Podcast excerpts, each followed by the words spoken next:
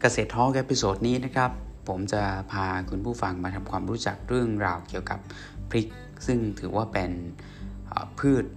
สวนครัวนะครับ เป็นสินค้าเกษตร เป็นผักปรุงรสเป็นเครื่องเทศที่อยู่คู่กับอาหารไทย จะว่าไปแล้วนะฮะถ้าขาดพริกไปผมคิดว่าอาหารไทยส่วนใหญ่เนี่ยนะครับ ก็คงจะหมดรสชาติ หมดเสน่ห์ของความเป็นไทยนะครับ โดยเฉพาะอาหารที่ต้องรสจัดๆ อย่างเช่นส้มตำ เอยต้มยำนะครับ แกงเผ็ด ผัดเผ็ดอะไรพวกนี้นะครับ ขาดพริกไม่ได้นะครับ ซึ่งวันนี้นะครับก็จะมาพูดคุยเกี่ยวกับเรื่องของความเป็นไปเป็นมาของพริก แล้วก็พัฒนาการของพริกนะครับ ในอดีตจนถึงปัจจุบันว่าเมืองไทยเราเนี่ยนะฮะกินพริกกันมาตั้งแต่เมื่อไหร่นะครับ จากการสืบค้นข้อมูลดูนะฮะพริกเนี่ยเป็นพืชที่เรา นำเข้ามาตั้งแต่สมัยอยุธยานะครับผ่านการเดินทางของชาวต่างชาติที่เข้ามาติดต่อค้าขาย แล้วก็เริ่มมีการนำเข้ามาปลูกแล้วพริกก็พัฒนาตัวเอง แล้วก็มีการแลกเปลี่ยนนะครับกับสายพันธุ์กับคนที่ผ่านไปผ่านมาในเมืองไทยเรานะครับ จนกลายเป็นพริกที่มีกันอยู่ทั่วประเทศนะครับ ซึ่งหากจะว่าไป ในมุมหนึ่งนะครับ พริกเนี่ยถือว่าเป็นพืชที่สะท้อนวัฒนธรรม เป็นสินค้าทางวัฒนธรรมอย่างหนึ่ง เพราะว่าในภูมิภาคต่างๆ ของเมืองไทยเราเนี่ยตั้งแต่ภาคใต้ ภาคกลาง ภาคอีสาน ภาคเหนือเนี่ยนะฮะมีการวัฒนธรรมการกินพริกที่แตกต่างกัน มีสายพันธุ์พริกที่ค่อนข้างจะหลากหลาย แล้วก็ไม่ค่อยเหมือนกันเท่าไหร่นะครับ เราลงไปดูตั้งแต่ทางใต้เลยเนี่ยนะครับ ทางใต้เนี่ยตั้งแต่ล่างสุด 3 จังหวัดชายแดนภาคใต้ขึ้นมาจนถึงชุมพรนะครับ พริกที่เกษตรที่คนใต้ชอบกินเนี่ยนะครับเขาจะเรียกว่าบางพื้นที่เรียกพริกชี บางพื้นที่เรียกพริกเดไก่ บางพื้นที่เรียกพริกเหลือง จะเป็นกลุ่มของพริกขี้หนูเม็ดใหญ่ที่เม็ดจะกลาง นะครับเม็ดจะกลางๆ ไม่ใหญ่มากไม่เล็กมาก สีจะออกสีขาวหรือเขียวอ่อนๆ หรือว่าเป็นสีออกเหลืองนะครับ แต่บางพื้นที่เช่นของจังหวัดพัทลุงเนี่ยนะครับเขาจะเรียกกันว่าพริกเหลืองพัทลุง ซึ่งตัวเหลืองพัทลุงของของพื้นที่นี้เนี่ยนะครับ เวลาสุกจะเป็นสีเหลืองส้มๆ เหมือนสีแครอทนะครับเขาก็จะเรียกพริกเหลือง พริกเหลืองของทางใต้เนี่ยนะครับมีความโดดเด่นในเรื่องของความเผ็ดแล้วก็ความหอมเป็นเป็นหนึ่งใน2 2ชนิดของพริกในเมืองไทยที่มีความเผ็ดสูงที่สุดนะครับ ก็คือพริกเหลืองของทางใต้กับพริกกะเหรี่ยงของทางโซนภาคโซนที่อยู่ติดชายแดนพม่าไปจนถึงโซนทางภาคเหนือเนี่ยนะครับ ตัวพริกเหลืองเนี่ยนะครับ คนใต้ชอบเอาไป คนใต้จะต้องเอาไปทำเป็นพริกแกง โดยเฉพาะพริกแกงส้มแกงเหลืองเนี่ยนะฮะ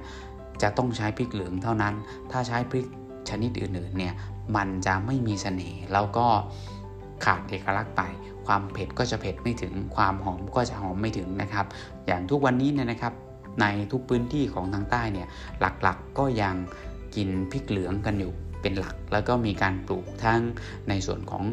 ส่วนครัวเรือน แล้วก็ปลูกเพื่อการค้าขายกันอยู่ในท้องถิ่นนั้นนะครับ แต่ด้วยวัฒนธรรมการกินอาหารที่เริ่มพัฒนาขึ้นมา คนใต้ก็ไม่ได้กินแต่แกงใต้เหมือนเดิมนะครับ กินผัดกะเพรา กินอาหารที่เป็นคล้ายๆกับเป็นอาหารที่ เป็นวัฒนธรรมสากลของไทยเนี่ยนะฮะเป็นวัฒนธรรมไทยแล้วเนี่ยนะฮะก็ทำให้รูปแบบการกินพริกเริ่มที่จะเปลี่ยนไป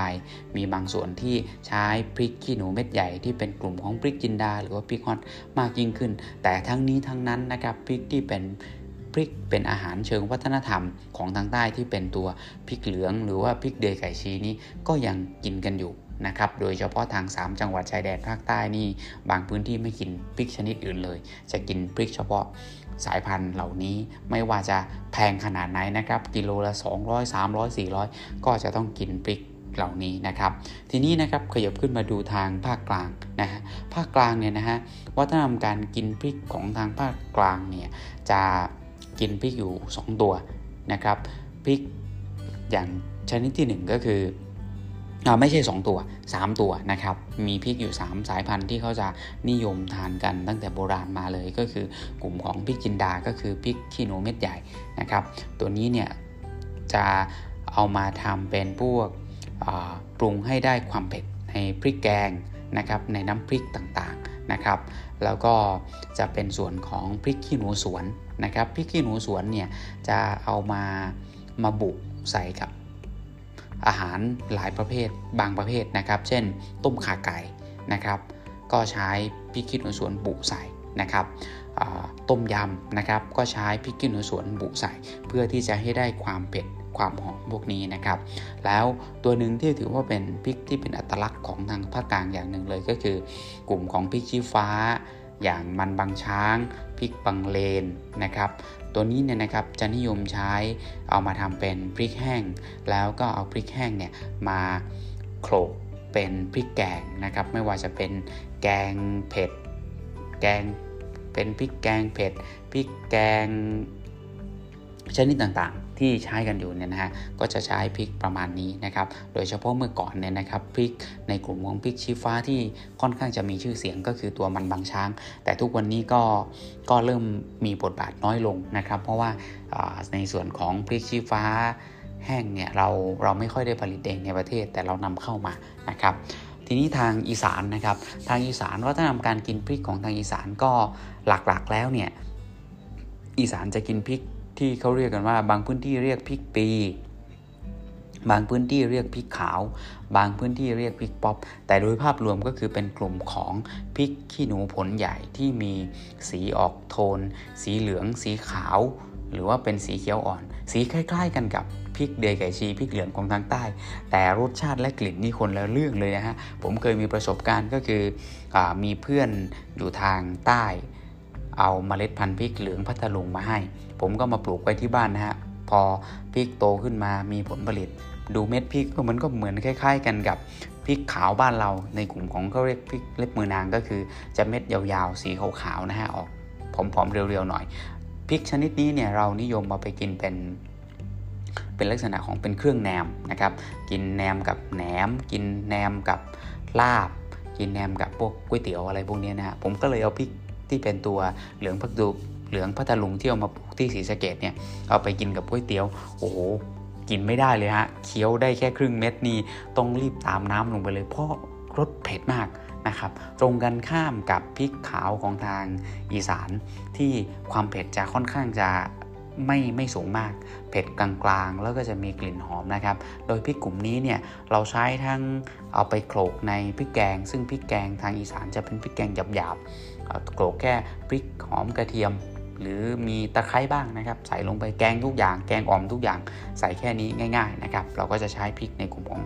พริกขาวหรือว่าหั่นใส่ในลาบนะครับ ก็จะเป็นพริกขาวกินแหนมกับลาบกับแหนมกับส้มอะไรพวกนี้ก็จะเป็นจะเป็นตัวนี้ทั้งหมด แต่ทุกวันนี้เนี่ยในส่วนของพริกขาวเนี่ย ก็มีหลาย ๆ พื้นที่ที่มีความนิยมลดลง เพราะว่าเราหันมาบริโภคกลุ่มของพริกจินดาพริก hot มากยิ่งขึ้นนะครับ แต่ยังคงมีพื้นที่ที่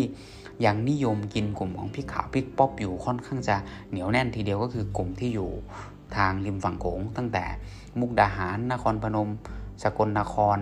บึงการขึ้นไปจนถึงเมืองเลยนะครับ โดยส่วนใหญ่แล้วเนี่ยยังมีการบริโภคพริกที่เป็นพริกพื้นบ้านที่ตัวเป็นตัวพริกขาวพริกชีไอ้ไม่ใช่พริกชีพริกขาวพริกพริกขาวพริกป๊อปตัวนี้อยู่นะครับ แล้วก็มีชื่อเรียกมีสายพันธุ์ที่แตกต่างกันไป บางพื้นที่เม็ดสั้นหน่อย บางพื้นที่เม็ดยาวหน่อย แต่ภาพรวมคือเป็นเป็นพริกพื้นบ้านนะครับที่ทานกันอยู่ในในอีสานเรา ทีนี้ขยับขึ้นไปทางภาคเหนือนะฮะทางภาคเหนือเนี่ย หลักๆแล้วเท่าที่เท่าที่พบเนี่ยนะฮะเมื่อก่อนเนี่ยเขาก็จะทานพริกกันอยู่ 2 กลุ่มก็คือในกลุ่มของพริกกระเหรี่ยง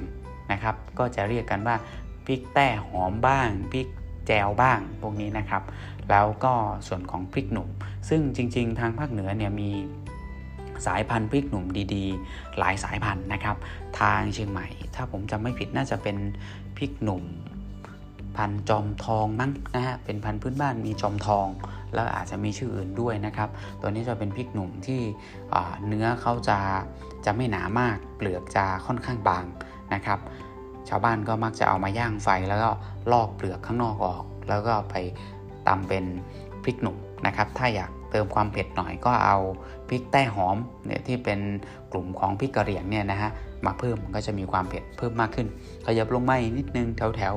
อุตรดิตถ์นะครับ ก็จะมีพริกที่ ค่อนข้างค่อนข้างจะขึ้นชื่อแถวนั้นเนี่ยนะครับจะเรียกว่าพริกมันพิชัย มันพิชัยก็เป็นกลุ่มของพริกชี้ฟ้าชนิดหนึ่งที่นิยมเอาพริกพริกเขียวไปทำพริกหนุ่มพอแดงก็จะเอามาตากแห้งแล้วก็ไปโขลกเป็นพริกแกงนะครับ เลื่อนจากทางมุตรดิตลงมาแถวแถวพิษณุโลกนะครับ ที่อำเภอวัดโบสถ์ก็มีพริกที่มีชื่อเสียงอีกพันหนึ่งที่เมื่อก่อนเคยปลูกกันเยอะมาก แล้วก็ ไม่ได้ขายกันเฉพาะในพื้นที่ของพิษณุโลกและใกล้เคียงเท่านั้น แต่มีการขายลงมาจนถึงแถวกรุงเทพ แถวสมุทรสงครามสมุทรสาครแถวนี้ก็คือเรียกกันว่าพริกวัดโบสถ์พริกวัดโบสถ์เนี่ยเป็นกลุ่มของพริกชี้ฟ้าที่เม็ดไม่โตมากนะครับ แต่ว่าสีเขาจะแดงสดเนื้อเขาจะหนา เหมาะสำหรับมาทำเป็นพริกแห้ง แล้วก็เอาไปทำเป็นพริกแกงนะครับ จะได้พริกแกงที่เนื้อเนื้อพริกสีเนื้อพริกแกงสีแดง มีกลิ่นหอม แล้วก็มีความเผ็ดปานกลางตรงนี้นะครับ ตัวนี้ก็จะเป็นภาพรวมของการของการทานพริก การบริโภคพริกของบ้านเรา ซึ่งถือว่าพริกเนี่ยเป็นพืชเป็นอาหารเชิงวัฒนธรรมจริงๆ เพราะแต่ละพื้นที่ก็จะมีการกินที่แตกต่างกันไป ตรงนี้ผมผมเล่าเป็นภาพรวมให้ฟังโดยคร่าวๆนะฮะแยกเป็นตามภาคเฉยๆ ซึ่งจริงๆแล้วถ้าจะว่าไปแต่ละจังหวัดแต่ละอำเภอก็มี การกินพริกที่ไม่เหมือนกันนะครับ มีสายพันธุ์พริกที่แยกย่อยแตกต่างออกไป มีพริกแปลกๆ หลายๆ อย่าง เช่น มันจะมีตัวหนึ่งเขาเรียกว่าเป็นพริกตุ้มระยองแถวแถวระยองชนบุรีตราดแถวเนี้ยจะมีพริกพันหนึ่งเรียกพริกตุ้มจะเป็นพริกเม็ดกลมๆคล้ายๆมะเขือพวงนะฮะแต่จะโตกว่ามะเขือพวงหน่อย ความเผ็ดไม่เผ็ดนะครับพริกตัวนี้เขาชอบเอาไปเป็นผัก นะครับเป็นผักก็คือเอาไปแกงใส่แกงเขียวหวาน ไปใส่แกงเผ็ด แกงขั่วอะไรพวกนี้หรือแกงอ่อมอะไรพวกนี้นะครับก็จะช่วยเป็นผักที่ชูรสมีกลิ่นของพริกแล้วก็มีความเผ็ดนิดๆนะครับก็จะช่วยช่วยปรุงให้ได้รสชาติของอาหารขึ้นมาอีกแบบหนึ่งหรืออทางฝั่ง ของจังหวัดเพชรบุรีนะครับอำเภอหนองย่าปล้อง แบบนี้ก็จะมีพริกที่เรียกกันว่าพริกกะเหรี่ยงของหนองย่าปล้อง ถือว่าเป็นพริกกะเหรี่ยงที่คุณภาพดีที่สุดในประเทศไทย เผ็ดมากหอมมากนะครับ ถือว่าเป็นต้นกำเนิดของพริกกะเหรี่ยงที่กลายมาเป็นเป็นชื่อที่ไปอยู่ในเมนูอาหารหลาย ๆ อย่าง หรือไปอยู่ในเมนูของผลิตภัณฑ์อาหาร เช่น ผมเคยได้ยินลูกชิ้นพริกกะเหรี่ยงอะไรแบบนี้นะครับ น้ำจิ้มพริกกะเหรี่ยงอะไรประมาณนี้ที่เขาจะใช้ ใช้พริกกะเหรี่ยงจากที่นั่นทำแล้วก็มีพริกกะเหรี่ยงทางแม่ห้องสอนทางตากทางอะไรด้วยนะครับ ซึ่งคุณสมบัติคุณลักษณะคุณภาพ แต่ละพื้นที่ก็จะแตกต่างกันไปตามสายพันธุ์ ตามสภาพแวดล้อมสภาพภูมิศาสตร์ แต่ทั้งนี้ทั้งนั้นนะครับ ก็เป็นสิ่งที่ยืนยันได้ว่าพริกเนี่ยเป็นสิ่งที่มีบทบาทสำคัญในวัฒนธรรมการกินของคนไทยนะครับในทุกๆพื้นที่เลยนะครับ แทบจะไม่มีพื้นที่ไหนที่ ไม่กินพริกผมว่าไม่มีนะฮะไม่มีไม่มีนะครับ แล้วก็พริกเองก็มีพัฒนาการในการพัฒนาสายพันธุ์ตัวเอง ผ่านการปลูกผักผ่านการคัดพันธุ์ การแลกเปลี่ยนกันของของชาวบ้านของเกษตรกรมาเป็นร้อยร้อยปี แล้วก็มีจุดพลิกผันอย่างหนึ่ง ในเรื่องของสายพันธุ์ของพริกในเมืองไทยก็คือเมื่อราวประมาณสัก20 กว่าปีก่อนเนี่ยนะฮะ มีบริษัทเมล็ดพันธุ์เริ่มที่จะพัฒนาสายพันธุ์ ริก โดยที่เริ่มต้นจากพริกในกลุ่มของพริกจินดา พริกจินดาก็คือพริกขี้หนูผลใหญ่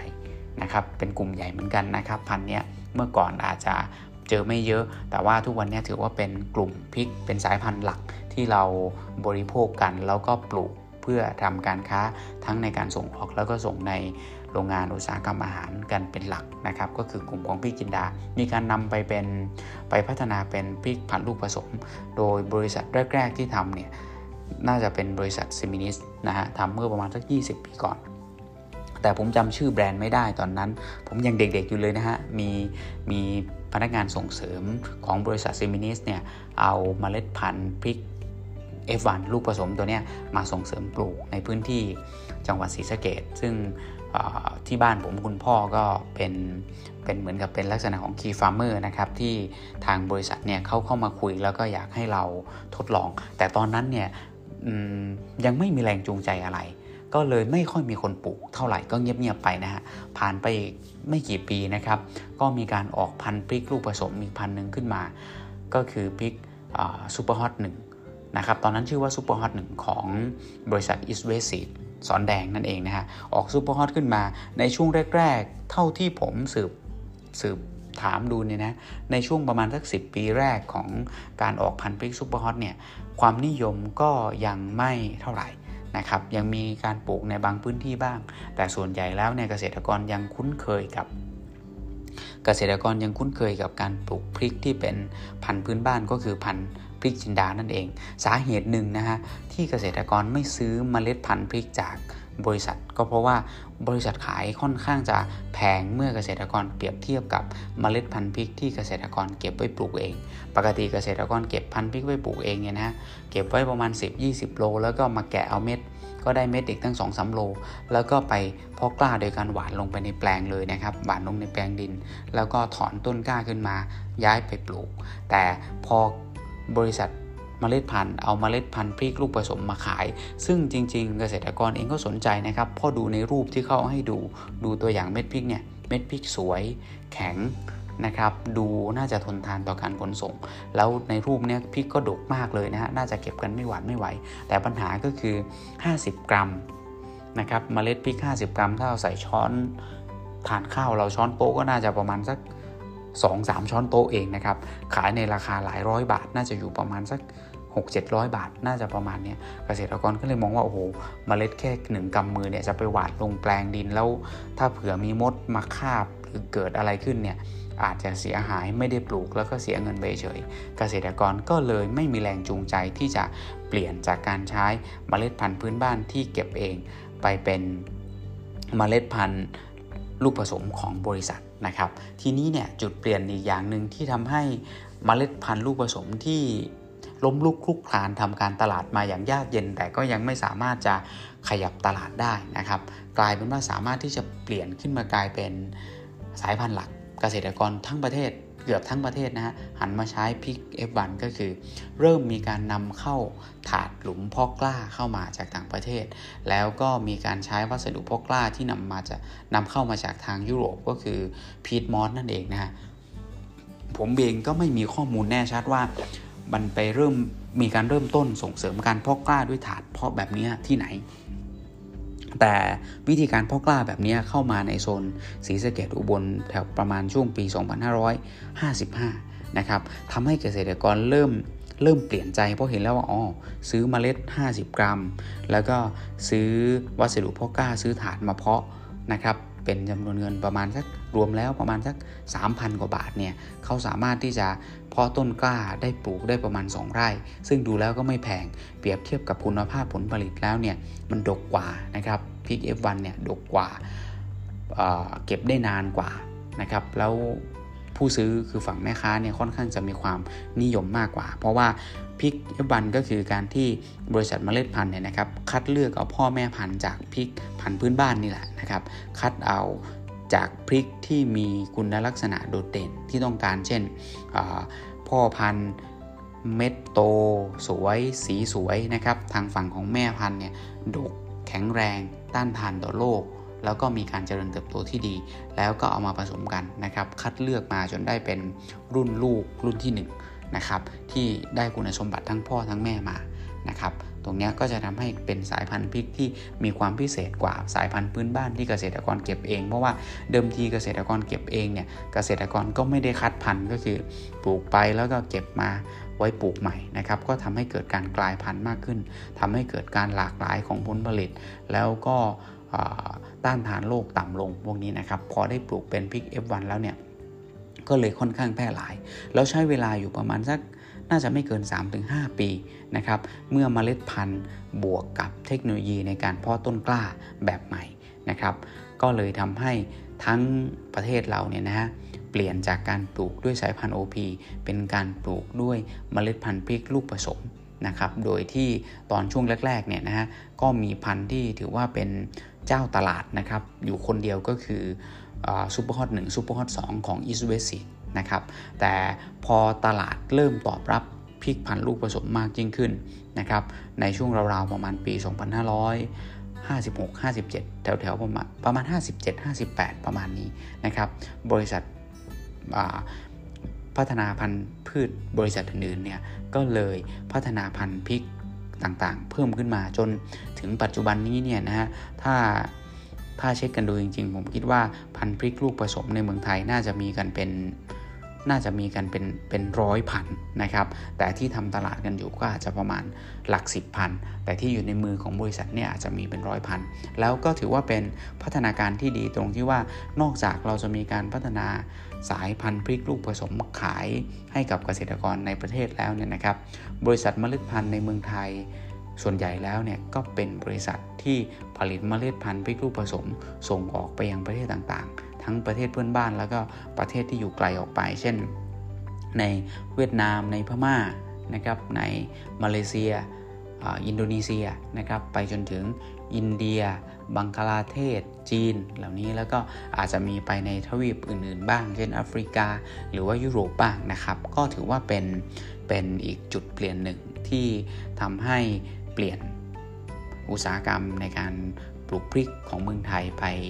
มากพอสมควร แล้วทำให้ผลผลิตสูงขึ้นนะครับ ผลผลิตสูงขึ้นขนส่งได้ไกลขึ้น หลังจากที่เราปรับเปลี่ยนการเพาะปลูกจากพันธุ์พื้นบ้านมาเป็นลูกผสมที่มีคุณภาพดีกว่าเนี่ยนะครับ เราก็สามารถเข้าถึงตลาดได้ดีขึ้น อย่างตลาดหลักๆของเราเนี่ยก็เช่นมาเลเซีย